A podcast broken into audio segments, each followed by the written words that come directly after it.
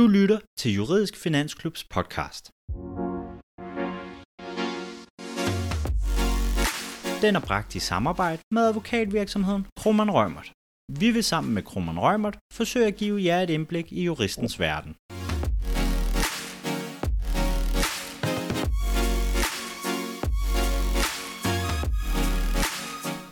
Jurauddannelsen åbner op for mange muligheder, og derfor vil vi rigtig gerne give jer et indblik i en af disse. Advokatfuldmægtig hos Kroman Rømert, Anders Petersen, vil fortælle os, hvordan det er at arbejde hos et advokatkontor som både student og advokatfuldmægtig. Anders, velkommen til. Tak Niklas, tak for invitationen. Selvfølgelig. Anders, vil du ikke lige indledningsvis lige kort fortælle om, hvem er det egentlig, du er? Mit navn er Anders L. Petersen. Jeg er tredje års advokatfuldmægtig hos øh, Kroman Rømert, og jeg arbejder med øh, konkurrenceret og der relaterede områder. Øh, jeg bliver advokat til september, så, øh, så har jeg efterhånden været i gang i, øh, i tre år i fuldtidsarbejde.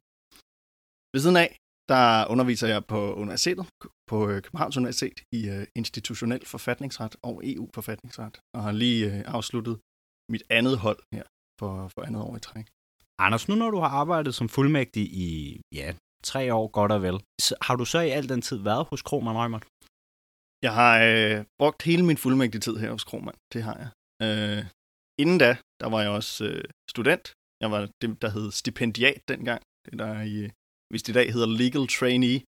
Øh, der startede jeg i 2018, øh, da jeg var på første år af kandidaten.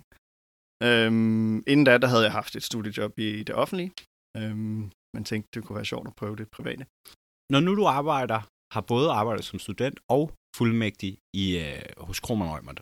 Hvad er den største forskel, du har set eller oplevet i forbindelse med det skifte? For, for det første, hvor meget tid man bruger på det selvfølgelig, fordi der er en forskel på at være timelønnet og dukke op to dage om ugen, og så på at øh, et fuldtidsarbejde øh, arbejde herinde, hvor man i øvrigt også ofte skal stå til rådighed udenfor. Men øh, samtidig så kommer man også langt bedre ind i i, øh, i, i, Krummernd Rømert som firma, og man lærer alle arbejdsgangene at kende. Nu har jeg siddet i nogle forskellige afdelinger, så jeg har også lært en hel masse forskellige mennesker herinde at kende, og øh, sagsområder, og man kommer langt dybere ned i, øh, i sagerne, når man sidder med dem øh, hver dag. Nu nævnte du lige indledningsvis, at du så sidder i konkurrenceret. Hvilke slags opgaver laver man så, når man arbejder med konkurrenceret? Jamen, øh, konkurrenceret er i virkeligheden et relativt sådan, bredt område i hvert fald i den afdeling, jeg sidder i. Og jeg sidder meget med almindelig konkurrenceret, som dækker rådgivning til firmaer omkring øh, ulovlige aftaler, øh, om dominerende firmaer, som ikke øh, må misbruge deres dominans, og rigtig meget om fusionskontrol. Øhm, derudover så laver vi i min afdeling også en masse udbudsret. Det sidder jeg ikke selv så meget med, men øh, det er en del af afdelingen. Og vi laver statsstøtte og almindelig EU-ret, fri bevægelighed, og derudover så er der også øh, her i løbet af det seneste år kommet enormt meget arbejde på det område, der hedder Foreign Direct Investments investeringsscreening, fordi der sidste år trådte en, øh, en ny lov i kraft, der krævede, at udenlandske virksomheder eller personer, de skal øh, godkendes, inden de investerer i danske virksomheder, som øh, laver noget, som er særligt følsomt. Det har medført øh, en hel masse arbejde, fordi det er sådan relativt bredt øh, lovgivning, eller det er en relativt bred lovgivning, og øh, det er sådan lidt uklart, hvornår man er indenfor, hvornår man er udenfor. Så ud fra et forsigtighedsprincip, så vælger langt de fleste at, at søge om den her godkendelse. Det har ført til enormt meget arbejde, og også øh, været med til ligesom at, og, og øh, for mig ligesom øh, været muligheden for at se opbyggelsen af et nyt retsområde. Det har været super interessant. Men det er sådan overordnet set, det vi laver i, øh, i min afdeling. Hvilke opgaver er der sådan lidt mere sådan praktisk når du så sidder med de her områder. Hvad laver du så? Ja, jamen øh, hvis vi tager det sidste, jeg nævnte sidst, øh, eller undskyld først, så øh, har vi øh, inden for det her investeringsscreening, så er det mig, der sidder og skriver de her ansøgninger. Det er ofte mig, der har korrespondancen med klienterne. Nu har jeg også lidt mere angstinitet, end man vil have som førsteårsfuldmægtig, så jeg er også øh, lidt mere sådan, sikker på det, jeg laver. Øhm, og øh, også mig, der har korrespondancen med myndighederne. Selvfølgelig i, i samarbejde med, med den chef, jeg sidder under. Men øh, inden for de andre områder, så kan det også være både sådan praktisk øh, arbejde i forbindelse med sagsafviklingen. Der kan være man skriver, jeg skriver processkrifter, jeg skriver notater. Hvis vi er inden for noget af det mere sådan klassiske øh, rådgivningsarbejde. Nu nævnte du så også, at du har været i flere afdelinger i firmaet. Hvilke andre afdelinger har det så været? Jamen, øh, dengang jeg var stipendiat, der sad jeg også i konkurrenceret. Men øh, da jeg havde skrevet mit lidt halvtørre speciale om øh, EU-forfatningsret, der, øh, der tænkte jeg, at jeg måske gerne lige ville prøve noget andet, inden jeg blev sådan for, for sat i, øh, i konkurrenceret. Og så søgte jeg egentlig oprindeligt om at komme i øh, Krummer patentteam, som laver rigtig meget med retssager for life science-området. Øh, Men der var ikke plads, så jeg blev i stedet placeret i life science-teamet, som det hedder, øh, som er det mere sådan regulatoriske, øh, og hvor man også sidder med en hel masse øh, kommersielle kontrakter, og i øvrigt rigtig meget øh, MA, så virksomhedsoverdragelse. Hvilke opgaver havde du så i den forbindelse, og hvordan adskiller det så for det, du laver i konkurrenceret? Jamen, øh, særligt i sådan, den sidste del af min tid i den gamle afdeling, der, øh, der gik øh, MA-markedet øh, amok, kan man vist godt sige.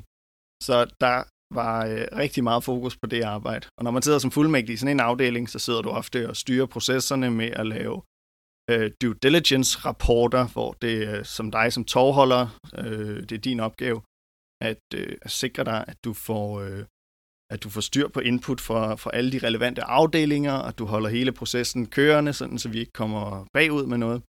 Og så i øvrigt være med inden over drafting og forhandling af diverse kontrakter, og både signing og closing i den forbindelse af de her transaktioner.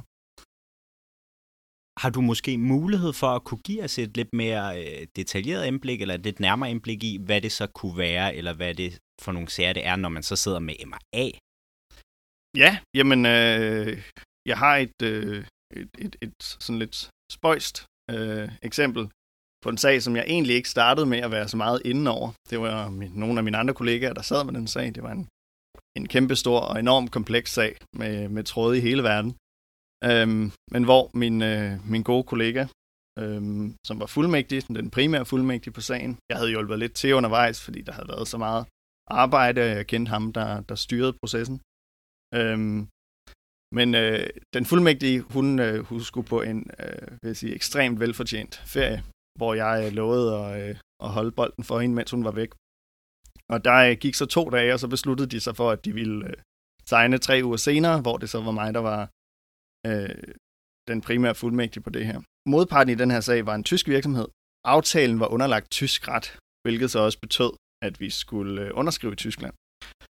Øhm, det medførte så også det, øh, lidt sådan spøjse i en dansk kontekst i hvert fald, at, man, øh, at vi endte med at skulle have det hele notariseret. Og under tysk ret, så øh, betyder en notarisering ikke, at du stiller dig op foran en notar, og så siger du, jeg har forstået, hvad der står, og så skriver man under. Øh, notaren skal læse alt højt. Øh, og det var altså en 200 sider lang øh, købsaftale omkring den her virksomhed med 130 bilag. Så notaren han havde siddet i dagene op til signingen over for en sekretær og læst alt højt for øh, sekretæren. Øhm, men, øh, men selve købsaftalen, den skulle altså læses op, i, mens der var repræsentanter øh, fra, øh, fra både køber til, til stede her. Så jeg fløj til øh, Frankfurt, og jeg fløj tidligere om morgenen, og jeg sad og arbejdede hele dagen, fordi vi var ikke, var ikke sådan helt i mål med den her sag nu. Øhm, og klokken 10 om aftenen, da jeg tror, jeg har været i gang på det her tidspunkt i, øh, i 16 timer, der øh, rykker vi over til modparten, øhm, og så går vi i gang. Og øh, notaren han begynder at læse, han kører sådan lidt sådan speed-snakker sig igennem den her øh, SPA, som det hedder, sådan en købsaftale. Øhm, retter også sådan lidt små ting undervejs, når han finder nogle små kommafejl og sådan noget. Øhm, og det var en helt absurd proces at være med til, og den varede indtil næste morgen cirka klokken 11, øh, hvor jeg jo ja, på det her tidspunkt har været i gang i en 6-37 timer, tror jeg. Men det var virkelig et interessant indblik i en, øh, i en anden retskultur. Jeg skal lige sige, at jeg var ene repræsentant afsted fra øh, Krummen Rømmer, der fra klienten. Jeg havde selvfølgelig nogle tyske kollegaer, som hjalp. Men, øh, det kan man altså også blive udsat for, som øh, på det tidspunkt andenårsfuldmægtig, at blive sendt til Frankfurt og overvære en tysker, der øh, læser højt for dig i øh, 12 timer. Så man kan godt komme lidt rundt omkring med de opgaver, man øh, får i sådan et stort advokatkontor. Det kan man, øh, det kan man virkelig godt, ja. Nogle af de andre opgaver, man jo som typisk tænker, en advokat har, det er jo blandt andet så at føre retssager. Til at starte med, kunne jeg godt tænke mig at høre, hvilke overvejelser gjorde du dig om at føre retssager, da du tænkte, du gerne ville være advokat, eller måske bare skulle nøjes med at jurist? Var det noget, der rigtig gerne, øh, eller var det noget, som havde din interesse? Jeg har altid gerne vil prøve det af. Se, havde det med at stå i en retssag og føre en sag. Øhm, jeg, altså det er jo sådan, når man er, sådan et, eller generelt i alle øh, store advokatkontorer, du er ikke, øh, du er ikke garanteret at få en retssag. Og det skal lige passe ind, og det skal være en rigtig type sag, før du kan bruge den øh, som retssagsprøve, som jeg endte med at bruge den her ene sag. Når nu det at føre retssager er så normalt, eller noget, man tænker karakteriserer en advokat, hvordan kan det så være, at du ikke endte med at skulle være en advokat eller en fuldmægtig, der fører en masse sager, men i stedet skulle ende hos en notar i Tyskland?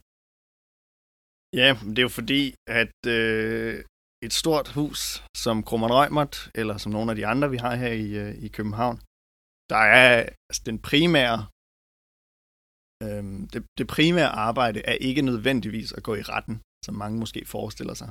Vi har en, vi har en stor procesafdeling, som nærmest ikke laver andet end at forberede og føre retssager. Vi har også øh, nogle sådan mere specialistprægede afdelinger. Øh, det kan fx være øh, ansættelsesret, eller konkursret, eller øh, fast ejendom, hvor der er en hel masse sager, man fører hele tiden. Men øh, i sådan, en, sådan nogle afdelinger, jeg har siddet i, og øh, oprindeligt der i Life Science-teamet, hvor jeg lavede meget øh, MA, der er ikke særlig mange retssager. Og hvis der er retssager, så er det enormt store retssager, der tager mange, mange år at føre. Øhm, og som man ikke lige sætter øh, førsteårsfuldmægtigen til at øh, gå i retten med.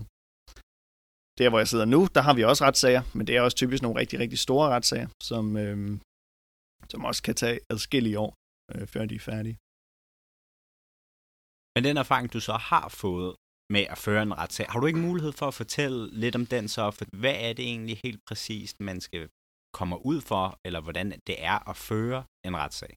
Jo, en retssag starter jo typisk med en konflikt mellem to parter, som i øvrigt ikke har noget med deres advokater at gøre, og når de så ikke kan finde en løsning på deres konflikt, så øh, kan det være, at de øh, går til en advokat hver især for at få det løst. Og så prøver man først typisk at øh, se, om man kan finde en løsning, kan vi finde et forlig. Og hvis det ikke lykkes, så vil der være noget skriftveksling. Man starter med at lave en stævning. Øh, det er sagsøgeren, der laver den, hvor man så sagsøger den anden, man indleverer den til retten, og så skal retten sørge for at forkynde den her stævning til, til modparten. Dernæst så har man noget yderligere skriftveksling. Man har et svarskrift, man har typisk også en replik og en duplik. Og i nogle af de her større retssager kan man have mange flere processkrifter, der bliver udvekslet, og du kan have små delemner, der bliver udtaget, hvis man skal have et eller andet processuelt afgjort, inden man kan gå i retten. Øhm, men ellers så er det sådan, så kører du din skriftveksling, og på et eller andet tidspunkt, så øh, hvad hedder det, beslutter parterne og retten, at øh, nu er vi altså klar til at gå i retten med den her sag, og så berammer retten det her til et eller andet tidspunkt. Det kan nogle gange ligge lidt, lidt langt ude i øh, horisonten. Så, så øh, går man altså på det tidspunkt ind til hovedforhandlingen og forelægger sin sag og afhører sine vidner og hvad man ellers kører i øh, af bevismateriale i den sag. Og så vil, vil dommeren tage stilling til det. Nu har du så præsenteret, hvordan det er i hovedtræk at skulle igennem sådan en retssag. Din egen retssag, eller den retssag, du førte i forbindelse med, at det var en prøvesag, det vil sige, at det var en sag, du skulle gennem for at få din advokatbestilling, Forløb den på samme måde så? Ja, det gjorde den faktisk. Overordnet set. Jeg havde en klient, øh, som var en privatperson, og over for os, der stod en, øh, en, en, en mindre virksomhed, der også havde en advokat på. Og det var så, øh, vi var sagsøgte. Det vil sige, det var den anden part, der havde øh, indsendt en stævning og sagsøgt os. Så skulle vi så indlevere svarskrift, og der var øh, både en lille, lille replik og en lille duplik fra vores side. Øhm, men ikke sådan det helt store skriftveksling. Og øh, ja, så blev den så berammet til, øh, ja, til godt et halvt år efter. Øhm, Hvordan var det så at sidde med det, selvom man jo så i de tilfælde ikke har siddet med så mange retssager selv i hvert fald? Hvordan var det så pludselig at skulle sidde på den sag og have den og skulle føre den? Det var, øh, det var enormt spændende, og på mange måder øh, interessant at se, hvor, øh, hvor sådan relativt godt forberedt man egentlig er blevet på at føre retssager ved at have læst jura. Så min, øh, min sag, den var altså med nogle øh, lidt særlige træk, var den egentlig sådan helt juridisk grundlæggende en, en ret almindelig obligationsretlig konflikt. Øhm, så det var jo egentlig bare tilbage til Gomara og finde ud af, hvad gælder der på det her område. Øhm, men øh, men det, var, det var enormt sjovt at prøve det her. Øhm, fordi det er sådan lidt det, man bliver lært op til at kunne, når man læser jura. Det er at løse den her slags øh, konflikter. Så har man selvfølgelig, man har sin klient, så man skal altid gøre det på vegne af dem. Finde gode argumenter for dem selvfølgelig, så det er ikke bare en helt nøgtern løsning. Du skal, du skal føre det bedste, den bedste sag, du kan for din, øh, for din klient over for modparten. Nu nævner du, at det er sådan en helt almindelig obligationsretlig sag, men har du mulighed for at give os et nærmere indblik i, hvad det var, sagen så handlede om? Jamen, jeg kan godt, øh, jeg kan godt sætte lidt ord på den. Det var en, øh, i, i, i, i hvert fald i min almindelige kontekst, en lidt anderledes sag, øh, som handlede om, øh, om heste, som jeg ikke selv har øh, det store, øh, det store erfaring med. Øh, det handlede om en, en byttehandel, hvor at øh, min klient havde byttet en hest mod et, øh, et føl, som, øh, som hun ville modtage på et senere tidspunkt. Øhm, og pointen med den her byttehandel, det var at levere en hest, som hun havde haft, tilbage til øh, det studeri, hvor det har stået, for at de kunne afle på den. Der sker ikke øh, det bedre, end at de prøver i et par år at avle på den her hest, og det lykkes ikke, og så hæver de det her køb. Og der var nogle spidsfindigheder i det her, men umiddelbart er det jo en relativt almindelig obligationsretlig konflikt. Øh, så det handlede om, hvorvidt der var en mangel på den her hest, som ikke kunne få øh, føl. Og øh, om, om det så var en så væsentlig mangel, og hvor ansvaret lå, eller hvor risikoen lå, øh, som, øh, så, så vi kunne vurdere, om det var, øh, om den her øh, handel var blevet ret, hævet med rette.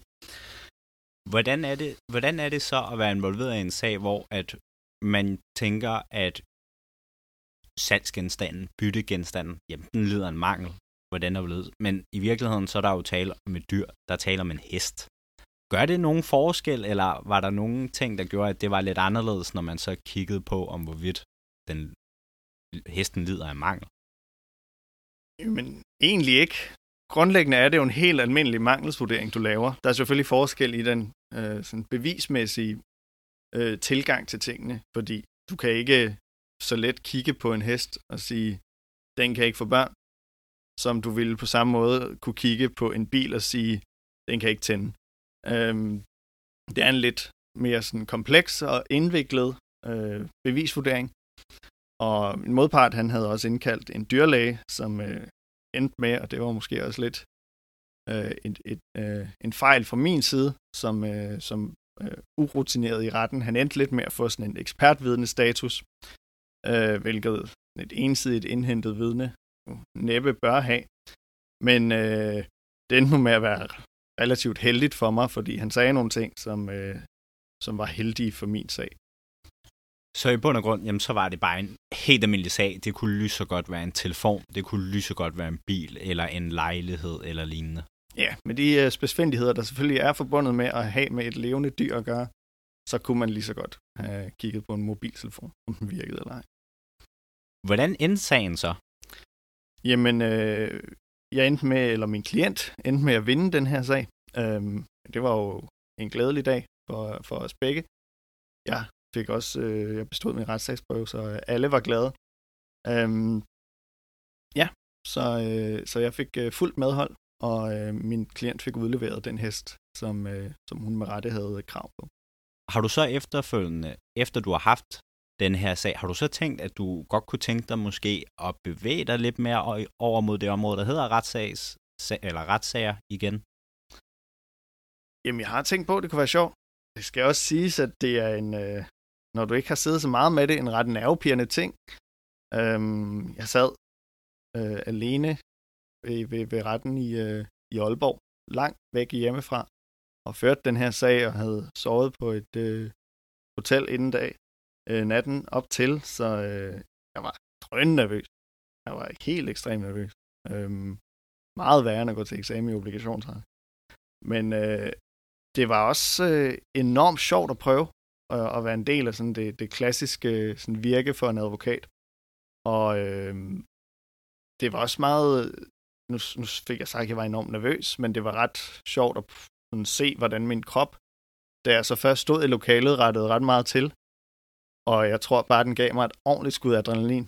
Og så kørte jeg, og øh, på trods af, der var faktisk også lidt sådan tekniske udfordringer undervejs, fordi min klient, det var under corona, var med på, øh, var med på et, øh, et Teams-link, og vi kunne ikke høre, hvad hun sagde, og vi var nødt til at pause sagen, og ja, sådan noget, jeg efterfølgende har hørt, at hvis du gør det ved andre domstole, for eksempel i København, så siger de bare, at det er dit problem. Øh, dit viden er ikke dukket op. Og det er jeg glad for, at jeg ikke havde hørt forinden, fordi det tog jeg relativt stille og roligt, da jeg først stod der. Igen, jeg tror, at adrenalinen den, øh, gjorde sit for at holde mig nogenlunde ved min fulde fem. Men, øh, men det var enormt sjovt at prøve at være en del af det her, og jeg sad over for en enorm erfaren procesadvokat på den anden side, som øh, i øvrigt var, var enormt ordentlig og, og fin i sin behandling af mig. Øhm, men, øh, men det var, øh, det, jeg kunne sagtens forestille mig at, øh, at prøve at, at se, om jeg kunne finde øh, en retssag til. Anders, jeg siger tusind tak, fordi du havde lyst til at give et indblik i, hvordan det er at arbejde på et større advokatkontor, samt nogle af de sager, man sidder med, både som advokatfuldmægtig og som advokat generelt, men også hos de store advokatkontorer. Jamen, øh, tak skal du have, Niklas. Tak fordi jeg måtte komme.